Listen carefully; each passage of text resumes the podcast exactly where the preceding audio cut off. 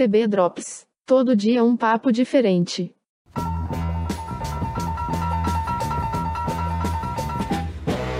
TB Drops no ar, mais um dia. Tudo bem com você?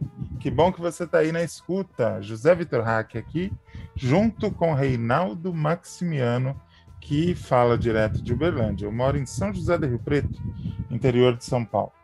Estamos aqui para fazer a segunda parte da nossa discussão sobre Braulio Pedroso, Vida e Obra, um dos nossos grandes dramaturgos, grande nome do teatro, do cinema e da televisão. Nós aqui estamos nos atendo à televisão, porque é a nossa área de atuação mais, mais profícua, não é? Mas é um cara que passeou também pelo jornalismo, fez bastante coisa. Reinaldo, vamos continuar o nosso papo sobre Braulio Pedroso, que nós começamos semana passada? Bora, bora, partiu Braulio. Partiu Braulio. E a gente combinou que começaria uh, o programa de hoje falando da chegada dele na TV Globo, né? Como foi Sim. a chegada dele na TV Globo? A chegada do Braulio na TV Globo é com o Cafona, hum? que é, é, que ocupa a, a faixa das 22 horas. Aí isso é uma coisa interessante, porque o Braulio, na chegada dele à TV Globo, ele vai ficar muito radicado no horário das 22 horas, as famosas novelas das 10. Isso. Que eram aquelas novelas que o permitia ali uma experimentação na forma, na maneira de contar histórias. Né? O Rebu está exatamente localizado nesta, neste ciclo de produções. Né? Então a gente vai ter aí é, uma, umas três obras né, que estão fincadas ali na, na, nas 10 horas da noite. Uhum. Nesse período da década de 70, o Braulio ainda vai dar um pulinho na tupi. Uhum. Né, como a gente vai ver. Né? Mas nós temos ali um conjunto de novelas que é Cafona, o Bofe, Rebu e o Pulo do Gato. Né? Que são. Que estão ali uh, às 10 horas é, às 10 horas da noite. Hum. Né? E aí a gente vai conhecer um, um, um, conjunto de novelas. Eu posso estar muito equivocado na minha leitura, mas acho que, acho que nós vamos conhecer um conjunto de novelas que são quase crônicas do, do cotidiano. Mas crônicas suburbanas. Nenhuma. Sem dúvida nenhuma. Crônicas urbanas ou suburbanas, assim, né? Então a gente vai conhecer tipos, né? É rudes, é, tipos pobres, tipos que estão aqui no cotidiano, estão mais perto da gente, eles estão mais aqui na, na linha do asfalto, né? Estão bem, bem reconhecíveis, né? Então, por exemplo, você tem uma personagem que mora numa república de hippies. Tem. Em Santa Teresa, no Rio de Janeiro. Exatamente. Então, assim, quer alguma coisa que retrate melhor Santa Teresa no Rio de Janeiro do que Nossa. uma república onde vive, uma, onde vive hippies. Se em 2021 eles são abundantes lá, imagine em 71. Sim. E aí tem uma coisa que é muito hábil que o, que o Braulio vai fazer. Então nós temos ali o Francisco Cuoco, né, que é o protagonista da novela, com a Marília Pera. Né? Ele faz o Gilberto Ataíde, uhum. que é um cara que, que é dono de uma rede de supermercados grosso, grosso, sem modos. Que é aquele sujeito que é, é, ganhou dinheiro, uhum. mas não ganhou necessariamente refinamento. Não Nem. tem verniz nenhum. Exatamente. Nenhum, nenhum, nenhum. Então, é aquele cara bronco, rude mesmo, mas é endinheirado. Então, assim, isso para granfinagem, né, é uma coisa do tipo, ele é rico demais para ser ignorado. Então, ah tem que fazer parte aqui da rota, né? Tem que estar tá ali, né? Tem aceito ali no, no, no Jet Set, no High Society, né? Tá cada vez mais down no High Society. e tem a secretária, que é a Shirley Sexy. Shirley Maravilhosa Sexy. Marília Pera. Marília Pera, né? Então, assim, que é apaixonada por ele, né? Então, você tem um, um caso ali de, de, de, de amor, né?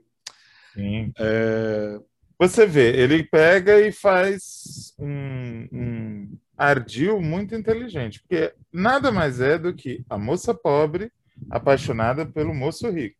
Pelo moço rico. Como 900 milhões de novelas já fizeram aqui no exterior. Só que ele colocou de uma maneira que tem frescor, né? Tem frescor. E uma coisa que, assim, é... como é que eu vou dizer isso?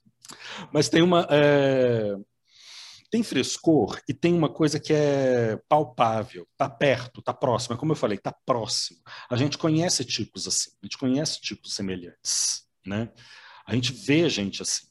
Então, assim, um cara que é endinheirado porque é dono de, de, de supermercado, a gente conhece alguém mais ou menos nesse, nesse perfil, né? E que é meio bronco, né? Fala que pensa, ou um tipo como a Shirley, a gente conhece essa gente, né? Uhum. Principalmente República, é... enfim, esses tipos estão aí, eles uhum. convivem com a gente, né? Não é nada, como é que eu vou dizer? Não é nada artificial. Uhum. Não é nada artificial, não é nada, como é que eu vou dizer também, para criar efeito. Isso é uma coisa que a gente percebe muito na obra dele, assim. Não é necessariamente para criar efeito, é também, não é para criar efeito. É. simplesmente. Tem algo ali ainda, tem algo por detrás. Então, por exemplo, você tem um tipo que é feito pelo Ari Fontoura, que é um cara meio. Como é que eu vou dizer? Ele é um profeta. É, era um guru. como ele era chamado, né? Exato. Que ele era um guru ali da galera da galera hippie. Que me lembra muito um personagem do, do, do, do, do Chico Anísio, eu tinha pavor é que, do profeta é que... do, do Chico Anísio. Sim. Pavor, mas tem... pavor. Não, mas tinha um outro personagem do Chico Anísio, que era um... esqueci o nome dele, que era um tipo meio, meio maconheirão, assim... Esqueci o nome Lembrando dele. só do jovem. Tem o jovem, enfim. Ah, enfim. Mas é um cara que tem ideias e, e, e influencia a moçada, né? Uhum. Então você tem uma comunidade. Vamos lá. Novela extremamente charmosa. Se passa no Rio de Janeiro, um dos principais cenários é Santa Teresa. Uhum. Então, que é um dos lugares meus preferidos no, no, no, Rio de Janeiro. Assim, né? é, você tem um grupo de, de cineastas, uhum. de cineastas marginais. Assim. Eu adoro o nome do, do filme que eles querem fazer matou o marido e prevaricou com o cadáver. Isso é muito bom. Isso é Braulio. Isso é Braulio Pedroso, entendeu? E a, e a, atriz principal é a, a, protagonista é a Shirley. Sim, a atriz. Shirley do... Sexy. Ela é a atriz do filme, né? E, e, e o curioso é o Rogério, que é o, o, o Vereza, saudades é, o, do Vereza. O né? falecido? Carlos Vereza. Né? Saudades do Vereza. Você viu uma velhinha aqui para Pois é, uma, alma. uma pena que infelizmente faleceu tão cedo. É, não, a gente vai acender uma alma para a salvação do espírito, né? E o Nanini. Nanini tá aí, firme e forte. O Nanini tá firme. O Nanini tá aí, né? E, enfim, né? Querendo fazer um filme que vai assim, uns, uns, tipos meio Glauber, né? Uma câmera na mão, uma ideia na cabeça, e vamos revolucionar o cinema nacional, fazer acontecer, e ganhar rios de dinheiro, e ninguém ganha nada, né? Porque também tem isso no Braulio, né? É, é, os personagens transitam numa grande história de fracasso. Beto Rockefeller é isso também. Né? Total. É, o Transitam mesmo foi a primeira novela em onde o, o Paulo Gracindo se destacou muito, tanto é que na novela seguinte que ele fez, ele já era protagonista, né? Bandeira 2. Bandeira 2. O Paulo Gracindo era o antagonista do, do, do Cuoco e queria empurrar Sim. a filha para casar com o Cuoco de qualquer maneira, porque ele precisava de dinheiro. É, porque ele está falido, né? ele está quebrado. Isso, exatamente. Porque aí remonta aquela coisa que é muito da alta sociedade, é que é, na verdade é uma coisa dos do antigo regime. Assim, né? Os casamentos são acordos né? entre reinos, né? acordo entre riquezas. Né? Uma coisa bem feudal mesmo. Super feudal. E que os burgueses souberam adaptar muito bem. Né? Uhum. Então vamos concentrar casando os nossos filhos, casando nossos parentes, que assim a gente né, resolve a coisa entre nós, né? entre a família. Né? A burguesia a moça- a burguesia quer ficar rica. É, a burguesia quer ficar rica. Né? Mas como diz o Falcão, a burguesia fede, mas tem dinheiro para comprar perfume. Então, assim, Muito bom. e aí tem uma personagem que é a Renata Sorrah, que é aquela garota filhinha do papai, né? Uhum. E é justamente ela que ele quer casar com o, o, o Ataíde, né? o Gilberto Ataíde, o, o, o bronco, o cafona. E é literalmente o cafona. Uhum. Ah, curioso que é uma novela grande para o padrão das 20 horas, né? Uma novela com 180 capítulos, né? As novelas eram bem menores do que isso, né? É, contando que as novelas das 10 não tinham capítulo de sábado, realmente é muito tempo. Sim. É muito tempo E fez uma. muito sucesso. Não, foi uma coisa. E, e- e é exemplo do que a gente já tinha é, observado ali no, no, no Rebu, né? Porque a trilha sonora do Rebu, quem faz é quem? É, Raul Seixas e Paulo Coelho. Raul Seixas e Paulo Coelho. Uhum. E ali no- na, na trilha sonora do, do, do Cafona, você tem Marília Pera cantando. Sim, Marília Pera. É, não sei se Carlos Lira. sabe, é, é um disco absolutamente caro, o Rebu é, nacional. Essa Uhum. que você falou. Outro dia eu vi para vender por 550 reais a pau. É, ele é um disco, o Rebu nacional, é, ele é muito caro. Os fãs do Raul Seixas inflacionaram o mercado. É, porque ali, por exemplo, no- no- na trilha do, do, do, do Rebu, ele, você tem a música que abre a trilha sonora, que é o Como Vovó já dizia, né? Quem não tem colírio usa óculos escuro, né? Que é o grande hit do, do, do, do, do Raul Seixas naquela época, né? Lá, Onde lá Raul Seixas fala 74. de maconha, fala de maconha Sim. abertamente. a censura- abertamente. A censura parece que não entendeu. Ainda bem que não entendeu. Mas olha só, você tem uma trilha composta pelo, pelo eh, Raul Seixas e Paulo Coelho. Quem Uhum. canta na trilha? Alcione, Elza Soares, Sim. saca? Então é um disco caro mesmo. É um Isso é uma joia caro. rara. Sim, sim, sim. E na trilha do Cafona, você tem a Marília Pera interpretando o tema da personagem dela, Uhum, você tem Carlos Lira. uhum. Então você tem ali uma. E cada uma das músicas acompanha a progressão de um personagem. As músicas se ajustam ao perfil psicológico né, das personagens. Essa que trilha é é algo- uma coisa muito importante também. Hum, É a primeira trilha de novela editada pela Som Livre. sim. Você tem. E a trilha internacional que tem aquela coisa, né? Ah, isso é um capítulo à parte, isso vai render um outro programa para a gente falar da presença da Motal Uhum. nas trilhas sonoras da Som Livre. Meu Deus do céu. É, metade da, da- do conteúdo das trilhas internacionais na Motown. Era Motal. Então, Graças é um cap... a Deus, né? Porque introduziu essa boa música no Brasil. Exato. Né? Então, assim, é... acho que ali já deu para sentir é, que o Braulio Pedroso não estava para brincadeira. Não. Então, era crítica social mesmo, era crítica à burguesia, era crítica econômica, era isso e uma grande crônica do comportamento. Uhum. Era isso. Então, já deu para sentir qual era, a, como se diz hoje, né, a vibe.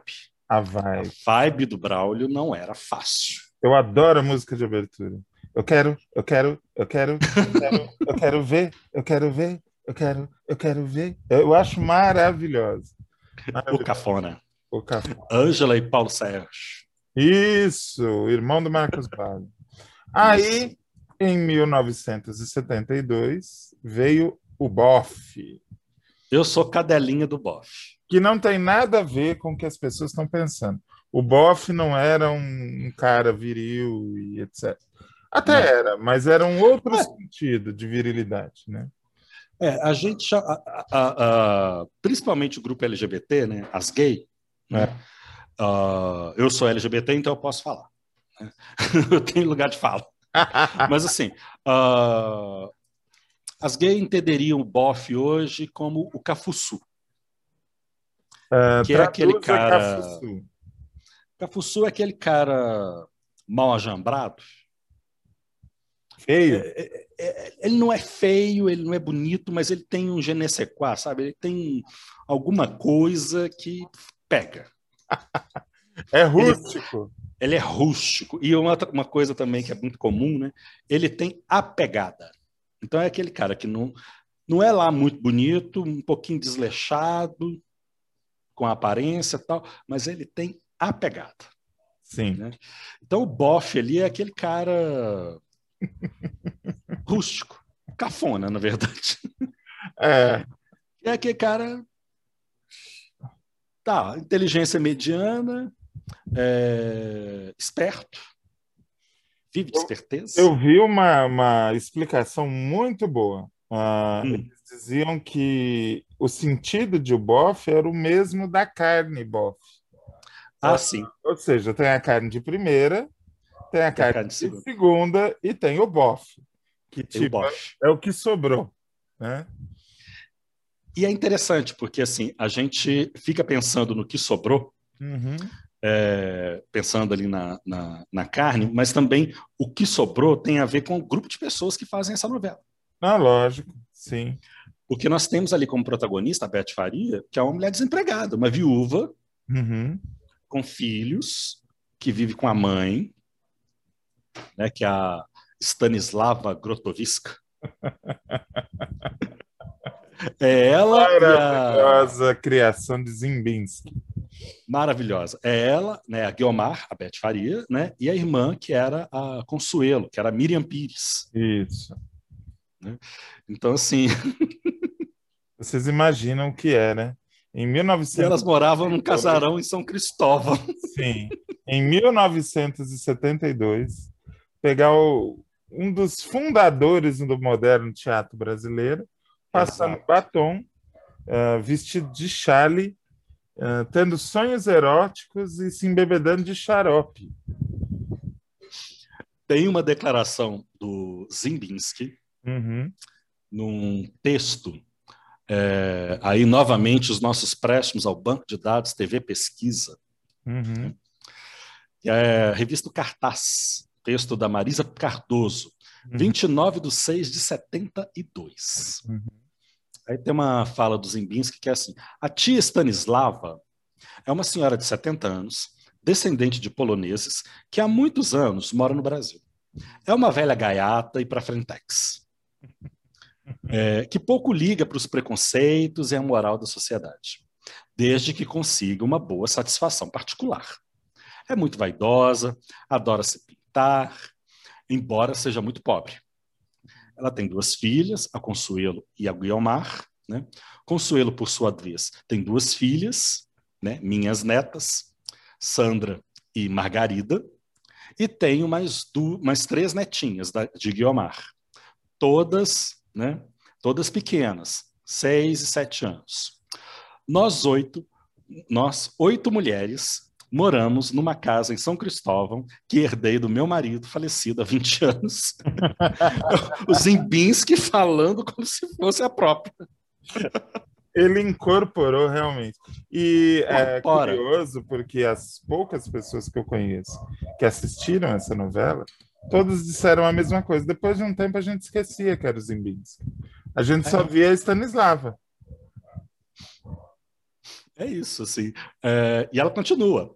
Nesse mundo, eu guardo é, da minha mocidade um amor frustrado por um trapezista. E isso é. isso é fundamental. Porque a Stanislava Grotoviska né, essa senhora de 70 anos, ela tem delírios sexuais, arco-íris de prazer, ao se embebedar de xarope. Que coisa maravilhosa. E se imaginar nos braços do trapezista, que é quem? Jardel Filho. Jardel Filho. o bofe do Jardel Filho, que é aí, o protagonista é, esse, da novela. Esse né? é um grande, um grande plot da novela. Esse uh, é o grande plot. A Guiomar, que é a Beth Faria, filha da Stanislava, conhece o, o, Dorival, que é o. Os dois, um dando golpe no outro. Isso, exatamente. Um belo dia, ela apresenta: Mamãe, esse é o Dorival, meu namorado. Quando ela olha, o cara é a cara. A cara do trapezista. Que ela conheceu na Polônia. E ela entra em parafuso e fica ainda mais alucinada do que já era, né? Aí você imagina, isso é 72. Uma senhora às 10 horas da noite, né, na casa da família brasileira, uma senhora de 70 anos. Muito bom. Tendo delírios sexuais com um, polo, um trapezista polonês, que você, é a cara do mecânico da esquina, que é o Dorival. Você que é ouvinte da gente, entende a nossa revolta com o panorama atual? Porque não tem nada com esse sabor, com essa, esse frescor hoje em dia no ar. Não tem. Não tem, não, não tem, tem, não tem. O contraponto da Stanislava era feita pela Zilka Salaberry. Uhum que era a Carlota. Carlota era uma senhora muito rica, muito católica, muito devota. Carola até. Carola até, mas Carola até dizer chega ratazana de sacristia quase. Isso mesmo. E ela tem um, um, um sobrinho. Você lembra dele? Zé Wilker? Zé Wilker. Isso. E o que vive tentando, ele, mais o comparsa, que é, se eu não me engano, é o Nanini. Não, é o Cláudio Cavalcante. É o Cláudio Cavalcante, o Maneco. E... Então só tem o Bandeira e tem o Maneco. Uhum. Né? Eles ficam tentando dar golpes na, na, velha, na velha senhora. E ela acha que os caras são gente finíssima. Eles são muito bonzinhos. então, assim, uma coisa que eu esqueci de falar. Ah. Estamos falando de Stanislava, eu não falei da principal inimiga de Stanislava. Que Stanislava tem uma inimiga. Tem. Que é a bruxa Gonzaguinha. A bruxa Gonzaguinha. Feita pela Heloísa Mafalda. As duas se odeiam e a Gonzaguinha faz arria uns ebós para para Stanislava, mas nada dá certo, enfim. É, é praticamente uma... um desenho animado, né? É um desenho animado. O, o sobrinho da dona Carlota é o Maneco, né, que é o, o, o Cláudio Cavalcante. Uhum. O que já era uma coisa problemática, porque as pessoas já tinham assistido o Cláudio Cavalcante. Aliás, essa novela é toda problemática, ela tem tudo para dar errado. É. Vamos lá. O Cláudio Marzo fazia o grego, que era um, um, mecânico. Cabeludo, barbudo. Aliás, ele e o Jardel Filho, que são os protagonistas da história, barbudos, cabelo desgrenhado, peito peludo, enfim, né? aqueles tipo bem grosseirão mesmo. Né? O Cláudio Cavalcante, que tinha saído ali do, também do, do, dos, dos irmãos Coragem, aquele tipo boa praça, aquele tipo bom, gentil tal, vai fazer um cara que quer dar um golpe na, na tia velha. Na tia, na tia velha milionário. Macumunado com o Bandeira, que é o melhor amigo dele. Isso. Né? Já são os dois tipos que ficam passando golpes em, em socialites. Assim. Então, é isso. Qual que é a coisa? É... Como é que eu vou dizer? É uma tem uma coisa da chamada que é isso: todo mundo quer um conquistar algo melhor na vida, né? Que é a premissa do, do pecado capital da, da, da Janete. Né? Mas tem essa coisa, né? Quem não tem né, é, dinheiro, quem não tem a proteção do Estado, quem não tem garantias do Estado, de saúde, moradia, educação, não sei o quê, só pode contar com uma coisa: hum. esperteza. Sim a esperteza. Que sempre foi é o malandro. sempre foi a arma do brasileiro, né? É a arma do pobre. A artimanha, a, a esperteza é a arma do pobre. Então, assim, é, não estou generalizando todo o pobre. Né? Estou falando exatamente. Tinha também um lema, né? Que é, e não sei, inclusive, se não era o discurso das cenas dos próximos capítulos, porque era muito comum durante as cenas dos próximos capítulos haver um discurso né, de um sim, locutor, sim. sempre o mesmo. Uh, e o Boff, o lema era contra a poluição social. Exato. contra a poluição social. Então, assim, você tem tipos endinheirados, é, mas também é, tem sempre alguém que está no bofe de alguma coisa. Então, assim, é, tem dinheiro, mas está na sofrência por algum aspecto que não, que não tem. Não tem felicidade, não tem, não tem alguma coisa, falta. É uma angústia. Uhum. Então parece que são personagens, no, no, fundo, eles são todos muito engraçados, né? A gente fez uma pesquisa muito longa, uma, uma certa época, que a gente tem algumas ideias, assim, é, Zé Vitor e eu. E... Hashtag no, é segredo. Hashtag segredo. Isso. Né? Mas tem uma coisa que é assim, no fundo, são engraçados, mas no fundo são angustiados. Tem uma angústia. São. Por exemplo, tem a, uma figura que outro dia nós discutimos no, no canal do Arquivo Marquezine. Uh, nós falamos com o Denilson Monteiro, que é um dos autores da biografia do Chacrinha, onde uhum. leva, ele levantou a, be, a lebre da Beck Clabin, que foi uma grande socialite brasileira, uh, milionária, que deu uma certa. Não, é, é estranho falar o que eu vou dizer, mas a verdade é isso mesmo. Ela deu uma certa dignidade, uma certa nobreza, respeitabilidade ao programa do Chacrinha quando ela virou jurada.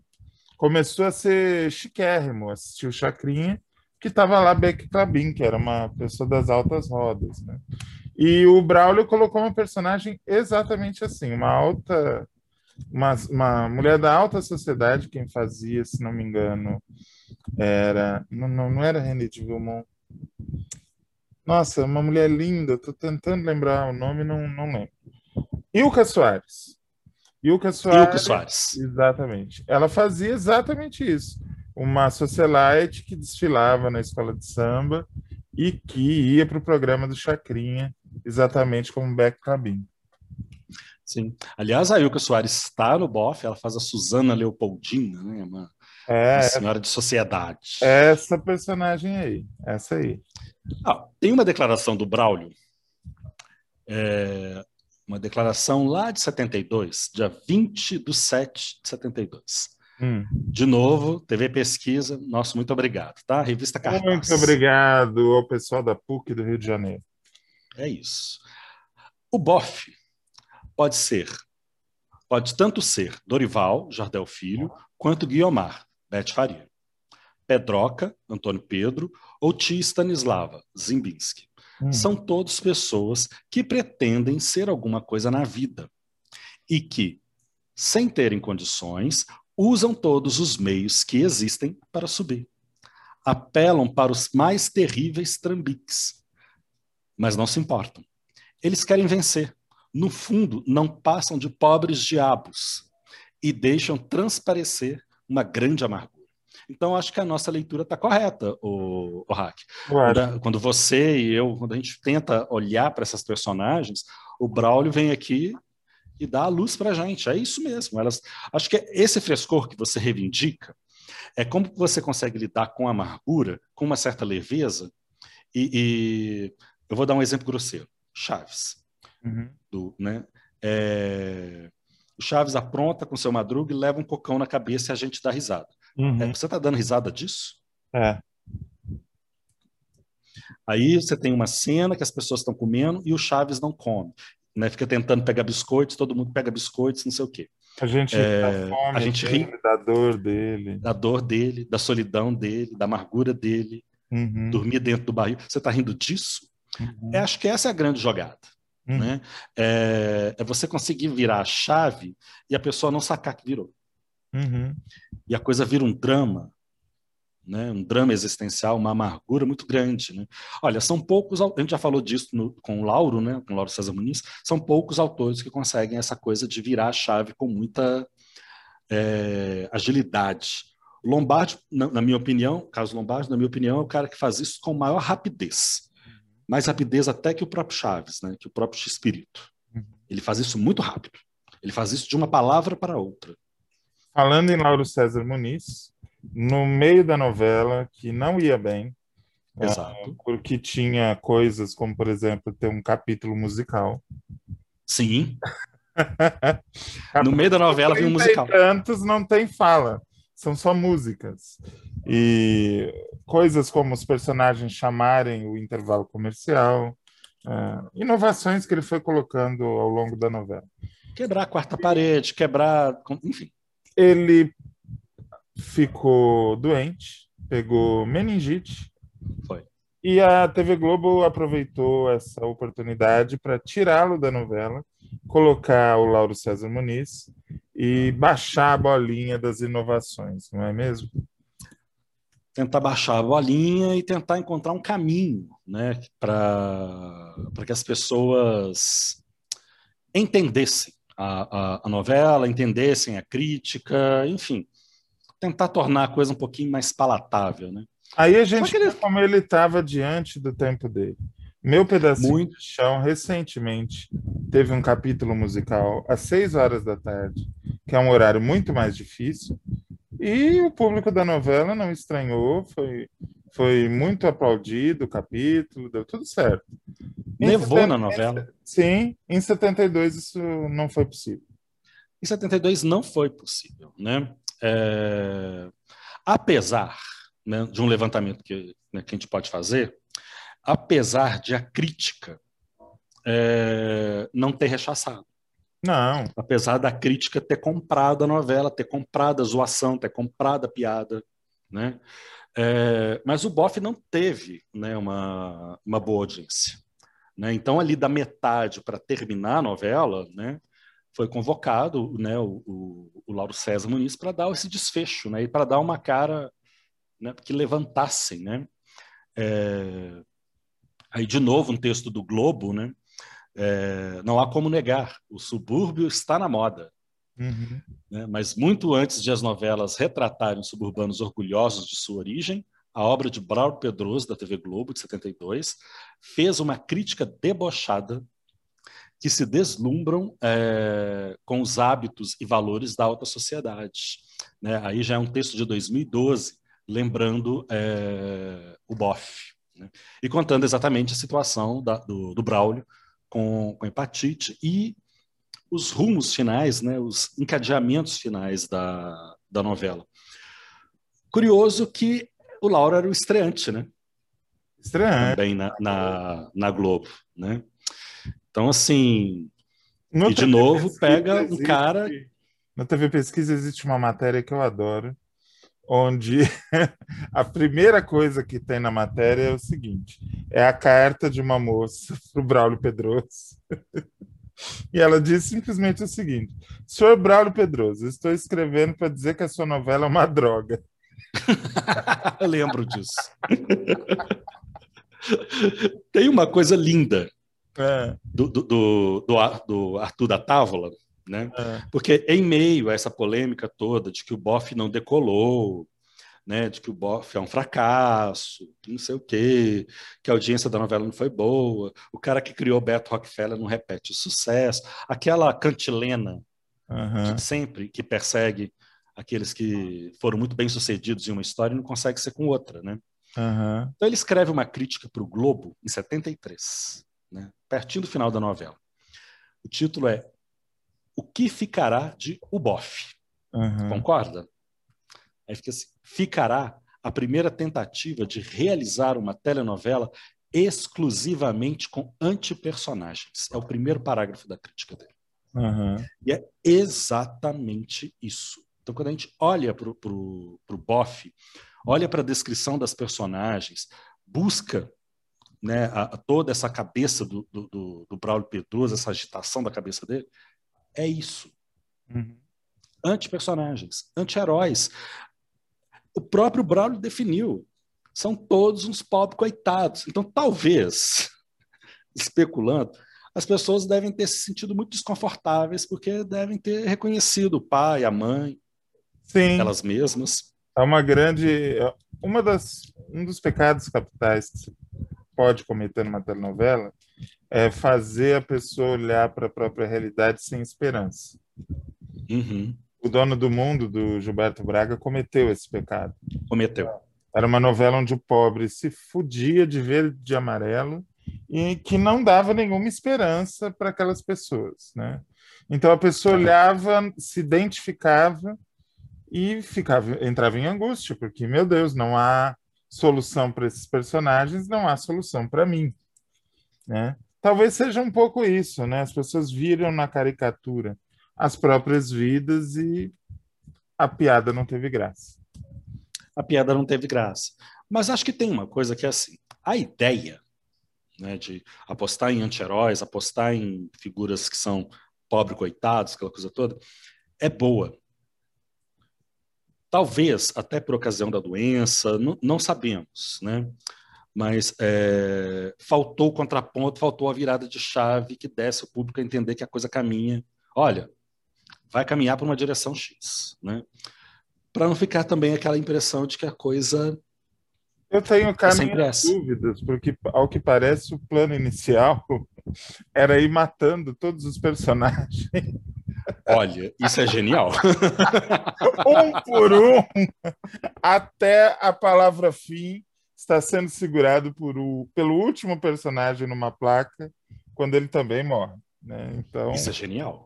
Isso então, é genial. Exatamente se ele ofereceria essa oportunidade de, de esperança. É. é não sei. Talvez o, o, público, talvez o brasileiro ele seja tão massacrado, ele é tão violentado todos os dias que é, se não vier um sentido de esperança, ele talvez desanime, né?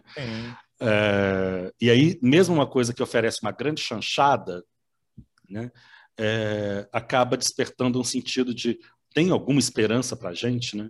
Uhum. Então, assim, não sei, então, talvez espere da novela, né, da telenovela, alguma coisa nesse, nesse sentido, né? Pelo menos para abstrair da, das humilhações e das violências diárias que a gente sofre. Né? E olha, a gente está falando de 1972. Exatamente. O saldo dessa novela. Uh, o diretor Lima Duarte nunca mais dirigiu uma novela na vida. É, não quis. no ano seguinte, estreou como ator na TV Globo e lá está até hoje. Braulio Pedroso perdeu o emprego, porque o seu contrato não foi renovado. E quando ele se recuperou da meningite, qual foi a alternativa para ele, Reinaldo? Oi, perdão, desculpa. Quando ele se recuperou da meningite e não teve o seu contrato renovado, que atitude ele tomou? Voltar a Tupi. Voltar a Tupi. Mais do que voltar a Tupi, voltar a Beto Rockefeller. Voltar a Beto Rockefeller. Então, assim, mesmo porque a Tupi também estava ali tentando reeditar. Né? Hum. Então, já havia umas tentativas de, de, de reeditar. Eu me distraí aqui porque eu estava fechando uma aba e abri a outra. Ah, e não. aí comecei a ler. Não tem problema. Eu tenho Aí, TDAH, ou seja, eu, de distração eu entendo. Então, assim, bati o olho no Lauro César Muniz aqui, o que está acontecendo? Não, é uma aba aberta. Olha, eu vou Ele volta uma coisa. Uh, tem mais material da volta de Beto Rockefeller na internet do que da própria Beto Rockefeller. Sim. Eu confesso que eu gosto de tudo que eu vi. Olha, tudo que eu assisti também da volta do Beto Rockefeller, eu curti. Tudo, tudo mesmo, tudo. Então, assim, é, e a direção é do Oswaldo Loureiro. Você veja só que. Saudoso Oswaldo Loureiro. Inusitado, né? Então, assim, é, ok, eles apostam novamente, né? Ele retorna, né? né? Encontrando os pais e toda aquela vida né? de inserção, de bicão, né? Uhum. Na, na, na, na, alta roda. Uma tentativa de reeditar né, a, a, a, novela, o, o, que é uma coisa curiosa, né? Você tem uma novela que é a continuação da outra, né? quase que uma continuação da outra. E tem gente que acha que franquia é novidade. É, que franquia é novidade. né? Então, assim, né, não é não, não é não. Te falar, meu pedacinho de chão teve uma, uma continuação. Teve, voltei para você. Voltei para você. Uhum. E, e, o título é lindo, Voltei para você, espectador. Então, assim. É... Mas tem mais material da volta de, do, do, do Beto Rockefeller, né? É... E aí tem né, essas pontuações, uma tentativa ali de conciliar esses tipos e essas abordagens do cafona, do bofe. Na verdade, era uma tentativa de encontrar um lugar, né? Uhum. Talvez fosse a audiência da Globo, que não era palatável a abordagem, talvez a audiência da Tupi fosse mais, mais afeita, né? Então era uma tentativa ali, né? Essa novela tem uma característica que eu acho sensacional, que eu tenho certeza que daria certo hoje. Era uma novela de 15 ou 20 minutos de duração por uhum. capítulo, sem intervalos comerciais. E a gente tem que lembrar de uma coisa. Estamos na Tupi já na fase crepuscular. Uhum. Ou seja, precisando de dinheiro. Precisando de dinheiro. E eles Estamos simplesmente numa... tiraram o intervalo comercial da novela. Exato. Então, assim, é, a gente já está ali no, no, nos anos finais da, da, da Tupi. Uhum. Né? Já começou, talvez um pouco antes, né, mas já estamos na fase crepuscular da, da, da emissora. Mas concordo com você. Tudo aquilo que a gente é, é, vê do material da volta do Beto Rockefeller na internet, do que tem, né, e é mais do que tem do Beto Rockefeller em si, é tudo muito bom. O tudo muito capítulo bom. é muito moderno. Muito moderno. Não só moderno na, na forma, como em escolhas de, de enquadramento. O Oswaldo Loureiro fez um trabalho muito bonito. A trilha é, é, boa até hoje. Tem Raul Seixas, tem Jorge Ben, tem Bidiz. Uh, assim, É uma trilha que mistura Jorge Ben, Bidiz, James Brown, James Brown. Paul Anka. É verdade, é verdade, é verdade. Tem uma música que eu adoro, que é do MPB4. Depois que o Tá Ruim chegou, nunca mais melhorou. Oh, Exatamente. Depois que o Tá Ruim chegou, nunca mais melhorou. Eu adoro essa novela e defenderei até a morte, mesmo sabendo que, como dizem os millennials, é um flop. É um flop, né? é, depois que tá ruim chegou, mas, é, é mas nunca né, melhorou, né? Que é bem 2021, né? Uhum. É bem Eu a nossa cara. todo dia. É uma média com pão. Faz tempo que não faz fumaça no meu barracão, ou seja, não faz fumaça, quer dizer, não, não frita um bife, né? Não frita um bife. não frita um bife, não tem carne ali, não. No boteco, o Gregório cortou. Depois que tá ruim, chegou, nunca mais melhorou. É 2021 total. É, só uma coisinha voltando no bofe. Hum. Já, já, que a gente está falando da, de trilha sonora. Hum.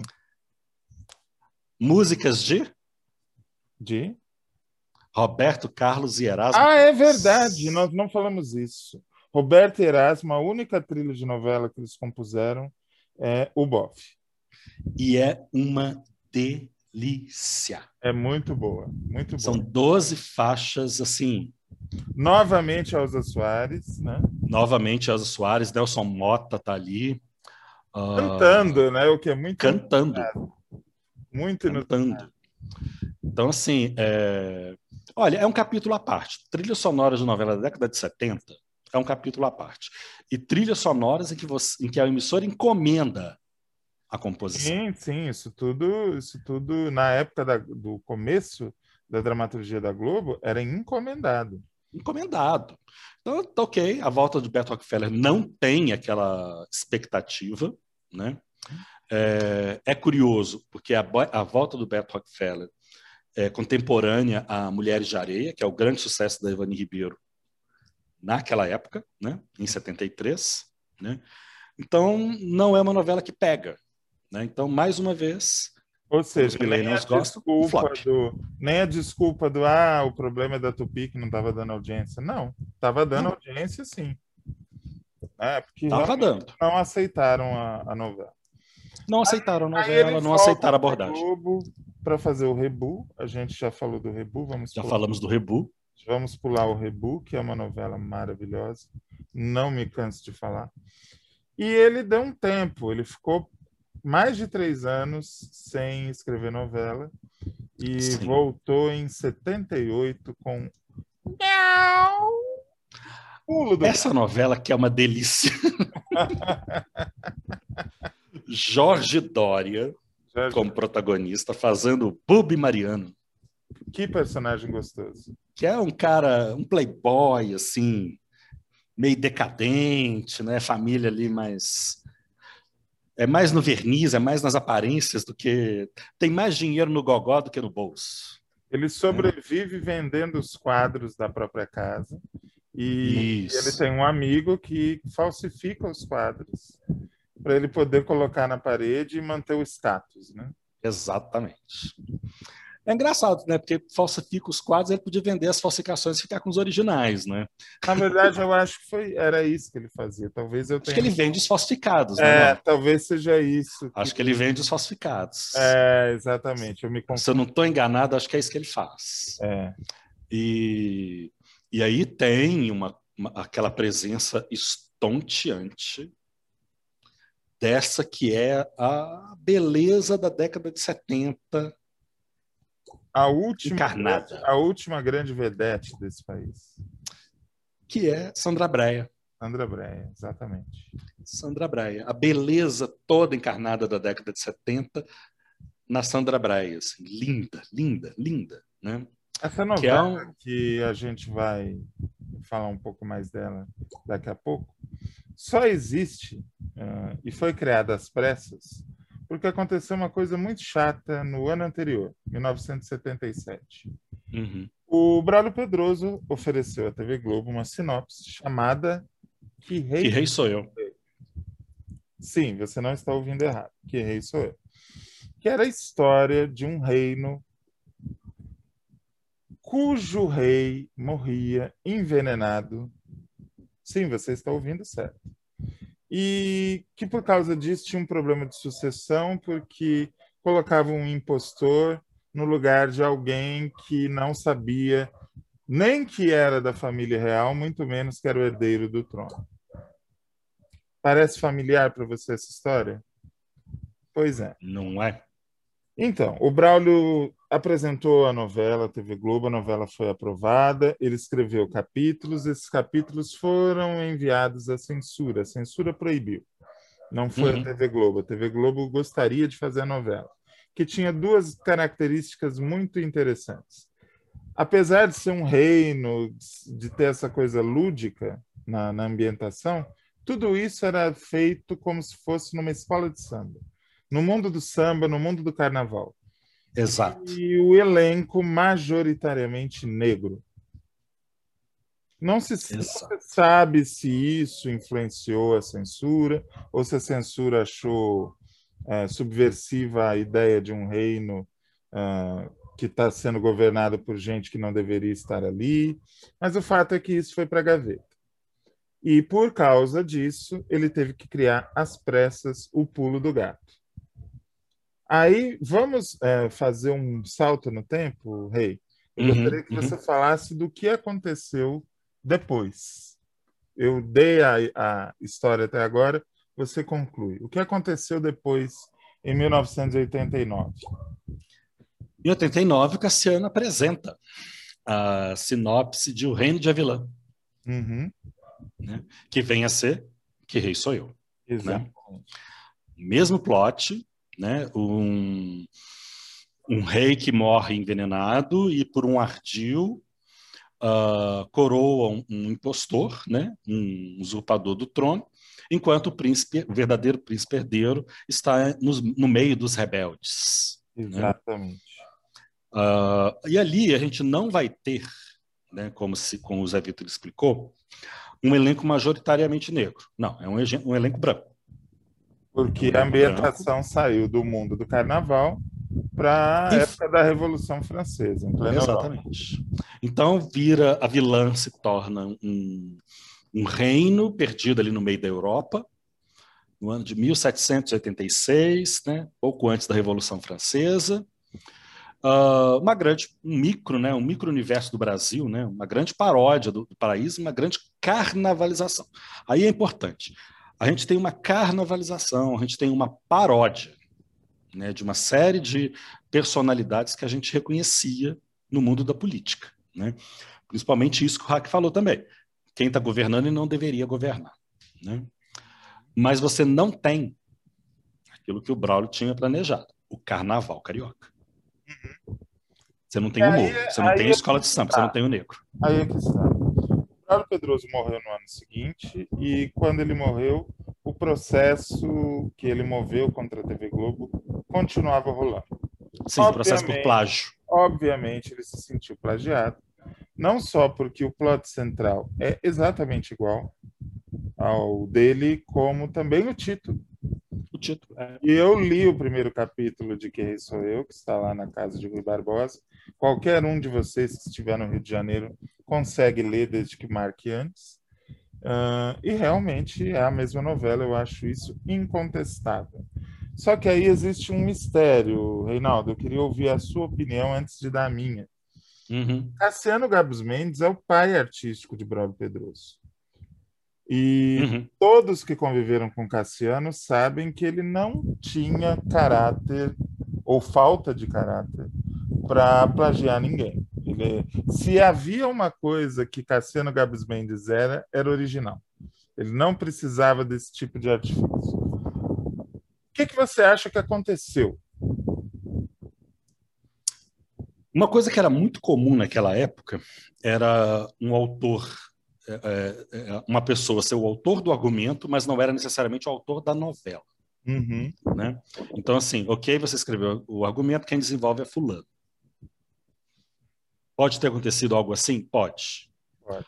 Uh, uma outra coisa muito comum era uma série de abafamentos que ocorriam dentro da emissora com relação às ideias. Uhum. Né? as sinopses, né, por onde aquilo transitava, né? Tanto que processos por plágio na Globo não são é, exceções. Não, é a regra. É a regra. Então você tem uma coisa que é assim. ou sem razão, todo mundo é processado. É, todo mundo é processado. Então tem uma coisa ali, talvez, talvez, eu não estou acusando ninguém, talvez por uma gestão muito personalista que decide quem faz ou que não faz. Muito centralizadora, né? E que é, é, como é que eu vou dizer? Abafa, põe panos quentes para evitar determinadas polêmicas. Do tipo, segura a onda aí que a próxima, é, a próxima novela é sua. Uhum. A próxima história é sua. Segura a onda que eu te coloco às oito. Segura a onda que não sei o quê. Então, essa, que também são culturas que estavam ali presentes. Então, é um meio que tem uma coisa ali com a ética que é bastante questionável. Pessoalmente, no caso do Cassiano, e até pela coisa que ele fez, né? Porque o que a, o Cassiano acaba fazendo aqui, Rei Sou Eu, é um, uma antologia da própria carreira. Eu não sei se ele já estava muito perto do fim da vida, ou sentindo que já estava.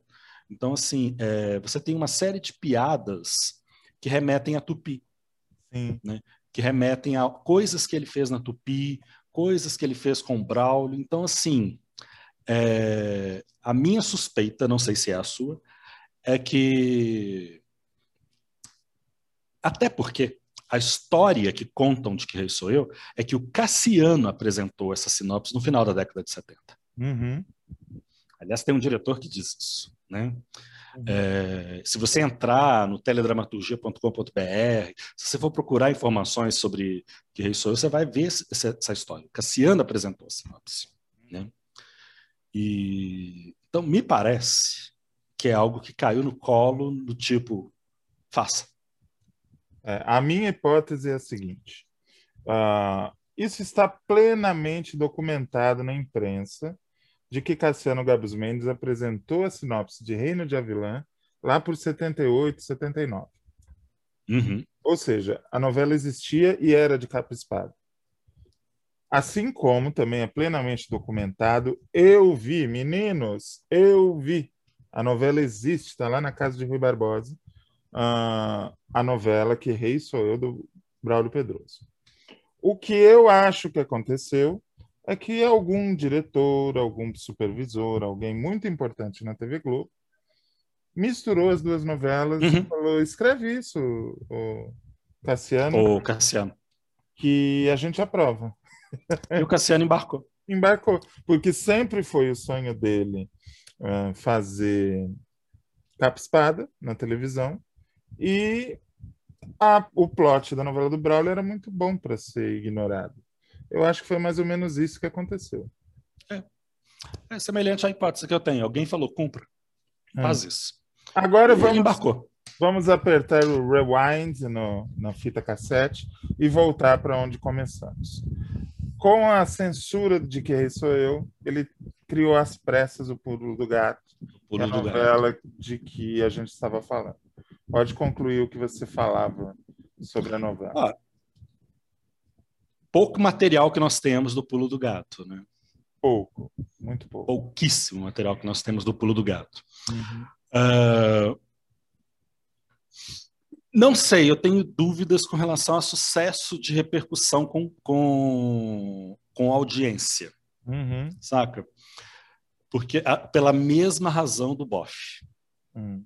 pela mesma razão do, da volta do, do, do Beto Rockefeller, né? Uhum. Então, assim, é... é, me parece mais uma novela que as pessoas chamariam de flop, embora os tipos fossem muito, muito bons. Então você tem Milionário Hipocondríaco. Uhum. Vamos lá, talvez, porque a próxima novela do Braulio vai ser Feijão Maravilha, se eu não estou errado. É, que já vai ser às sete da noite, uhum. que é o horário consagrado para comédia. Uhum. Naquela época, né? Era o horário consagrado para comédia.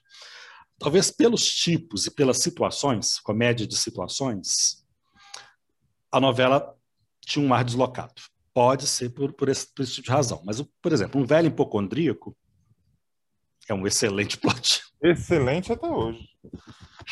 é um excelente plot. Então, assim, é, cara que tem medo de doença e cara que tem mania de doença, isso é muito bom. Né? Todo mundo conhece alguém assim. Todo mundo conhece alguém assim. Talvez até por isso. Uh, ele é casado com uma mulher, quem fazia era Leite Francisco, uhum. que era. Como é que chama aquela pessoa que tem mania de sexo? Ninfomaníaco. Ninfomaníaco. Ninfomaníaco que bebia pra caralho. Ou seja, alcoólatra. E você então, não assim, falou olha... uma das principais características desse personagem. Qual? Gay! Gay! Gay. Ele termina, Gay. ele termina a novela viajando para o Havaí com o surfista. Gay, gay, né? De novo, o, o, o Braulio Pedroso vai no gay, né? Porque já tinha ido lá no, no, no Sempre mostrando homossexuais e negros em destaque. Sempre. Nos então, anos então, olha 70. Só. Isso nos anos 70. Então você vê assim, tem coisa melhor para quem hoje se fala showrunner, né? É, mas tem coisa melhor para criador de você unir perfis que são muito diferentes. Então, um cara que é hipocondríaco, casado com uma mulher que é ninfomaníaca. é muito bom. Cara, isso é muito bom. Cara, isso é bom até hoje. Né? Por, como, uh... por exemplo, ele fez com o casal Mário Gomes e Sandra Breia, que ele uniu uma mulher que tinha uma tendência ao golpismo, né? Uhum. Ela, ela queria, ela até o coração dela não permitia que ela procurasse um cara rico para casar. Sim. A personagem da Sandra Bray. E ela acaba uh, se casando com o Mário Gomes, que era o contrário, era um golpista assumido. Tanto é que ele mentia para ela, dizia que estava fazendo faculdade, e no fim não estava nada. É, ele era um. Ele, ele atendia como psicólogo. Isso, exatamente. Exatamente. Procurar a é. ricaça carente que o, a, a mulher dele deveria procurar e não procurar. Então, assim, é, é, é o cara, é, é, o nome dele é Procópio, né, o Mário Gomes. O cara faz parte da, da, do, do, grupo do Bub Mariano, uhum. né, que faz ali o, o, que aplica os golpes, né? O cara finge que é psicólogo e se envolve com, com a ricaça, com a mocinha da alta sociedade, assim, para tirar algum, né?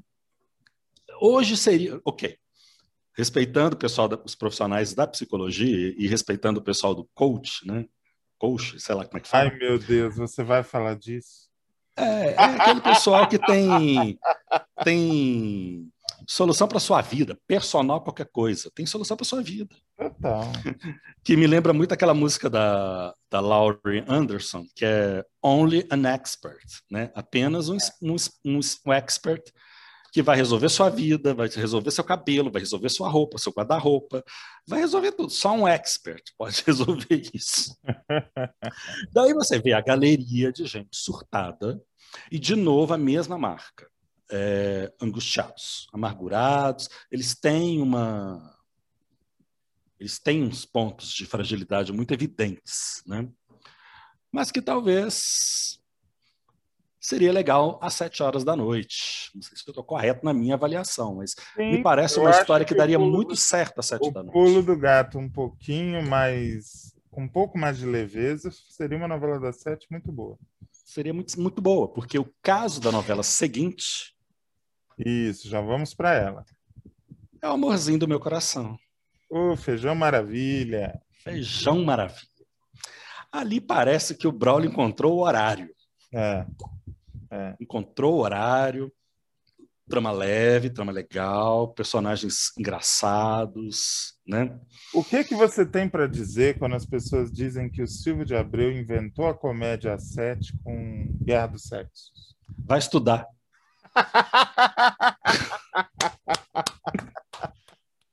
Vai estudar. Vai estudar, isso aí. Vai estudar. Entra lá no TV Pesquisa, entendeu? Entra lá no TV Pesquisa que você vai. Aliás, é. nem vou falar que foi Braulio, nem vou falar que foi é, Feijão Maravilha.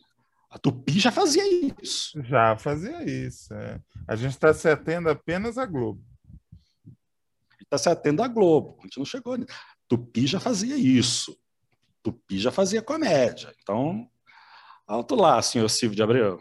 Se bem que eu acho que ele, não sei se ele a, não, não é, falar é isso, não. Ele, mas as é pessoas falam. Não, é, é, nem ele. ele. As pessoas que falam isso. As alguns, pessoas falam Alguns isso. especialistas, né, enchem a boca para falar isso. Então, é, alguns especialistas falam isso. Gente da crítica fala isso e dá uma dó, dá vontade de falar assim, filho, vai estudar. Você não sabe o que você está falando. Você não sabe o que você está falando, você está falando uma besteira, uma besteira danada. Assim. Mas é uma comédia, né? E aí ela faz uma coisa que é interessante, que é uma. Ela revisita a chanchada. Uhum. Então, assim, traz. Adelaide Chioso está novela. Eu não sei se eu já te contei, mas foi a primeira novela que eu vi na minha vida. Eu tenho umas lembranças de eu Feijão Maravilha. consciência de, de de deitar no colo da minha mãe e ela tá assistindo e passando a mão na minha cabeça e eu lembrar da trama foi a reprise de Feijão Maravilha. E de novo, de novo, é, quem está no protagonismo? Pobre. Pobre. Né? É uma moça, que é a Lucélia Santos que faz, linda, é filha de uma costureira. Linda, linda delicadinha. Filha de uma costureira. Hum.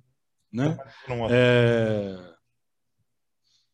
Uh, tem ali uma, um grupo musical, Estrela do Mar, né? Tem, uhum. enfim, tem toda uma, uma coisa que é Adelaide Shows com acordeon, então tem toda aquela coisa bem de bairro mesmo, bem de periferia, né? Uhum.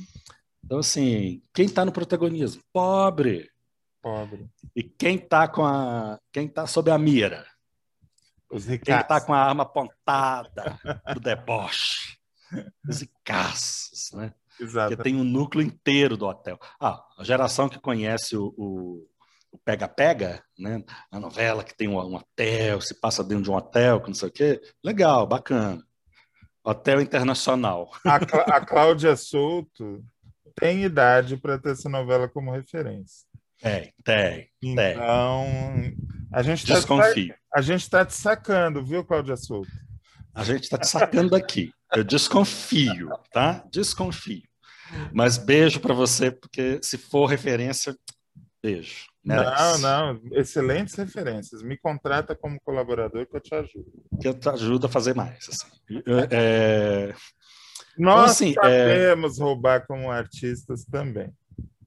E aí tem uma coisa que é legal, porque tem uma um clima de chanchada, né? E de novo trazem à cena o José Lilgói. Que né? era um grande que... vilão dos filmes nacionais, né? Exato. O, né? grande vilão o de filme auge nacional. Da, da chanchada brasileira. Era ele e o, o Wilson Grey. Grey, Marco Wilson Grey, Aham. né? as duas caras ali da, da, da, da chanchada. Né? E ele faz ali aquele grupo de hóspedes né? que tem um mistério, porque tem um cara, né? tem um sombra, É. né? um rosto que ninguém vê, tem uma coisa assim, bem a cara da. da... O Ligói fazer um Ambrósio, né? Ambrósio, É. Bandidão. Que no final revela que o, o- que o Sombra era Ambrásio, Aham. que era o irmão gêmeo Era do, um gêmeo do dele. Ambrósio. Muito Então bom. é Madame Fifi de Queiroz, Madame Fifi era, era. Como é o nome dela? a Maria Rúbia, Mara Rúbia, grande vedete brasileira. Que era uma milionária que morava no hotel. Um elenco absolutamente atípico e maravilhoso. Não, olha, vamos lá, olha o elenco dessa novela.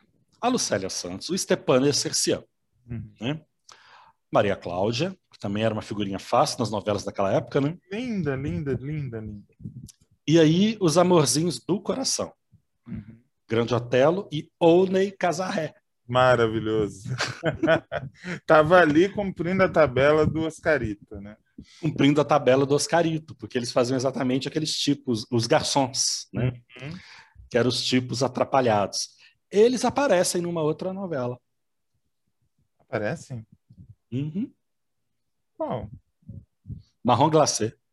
Ah, eles aparecem em Marrom Glacé?